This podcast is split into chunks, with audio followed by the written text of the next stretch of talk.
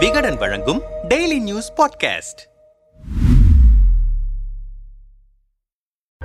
AIADMK MLA Arukutty முதல்வர் ஸ்டாலின் முன்னிலையில் திமுகவில் இணைந்திருக்கிறார். கொடநாடு கொலை கொள்ளை வழக்கு தொடர்பாக அதிமுகவில் அதிக முறை விசாரிக்கப்பட்டது அவரிடம்தான். கொடநாடு வழக்கிலிருந்து தன்னை காப்பாற்றிக் கொள்ளவும் அதிமுகவின் விவிஐபிகளுக்கு அதில் உள்ள தொடர்புகளை அம்பலப்படுத்தவும் தான் ஆறுக்குட்டி திமுகவில் இணைந்ததாக தகவல்கள் வெளியானது. ஆனால் அவர் திமுகவில் இணைந்ததற்கு வேறு சில காரணங்களும் இருப்பதாக சொல்லப்படுகிறது. இது குறித்து ஆறுக்குட்டிக்கு நெருங்கிய அதிமுக பிரமுகர்கள் சிலர் கூறுகையில் சட்டசபை தேர்தலில் தனக்கு மீண்டும் சீட்டு கிடைக்கும் என எதிர்பார்த்தார். சீட்டு கிடைக்காததால் அப்போதே அதிருப்தியானார். தொடர்ந்து மாவட்டத்தில் உள்ள வேலுமணியோ மற்ற நிர்வாகிகளோ அவரை கண்டுகொள்ளாமல் ஓரம் கட்டத் தொடங்கினார்கள். ஒரு கட்டத்தில் அவரின் சொந்த தொகுதி தொண்டர்கள் கூட கண்டுகொள்ளாமல் ஒதுக்கினார்கள். இதனால் ஆறுக்குட்டி நொந்து போனார். அதனால் தான் லைம் லைட்டில் இருப்பது போல அவ்வப்போது பிரஸ் மீட் நடத்தி வந்தார். தான் இருக்கும் மாவட்டத்தில் மாற்று கட்சியினரை தங்கள் கட்சியில் இழுப்பது அமைச்சர் செந்தில் பாலாஜியின் ஸ்டைல். அந்த வகையில் அவர் கோவை வந்தது முதலே அதிமுகவில் ஏராளமான நிர்வாகிகளுக்கு அழைப்பு விடுத்து வந்தார்.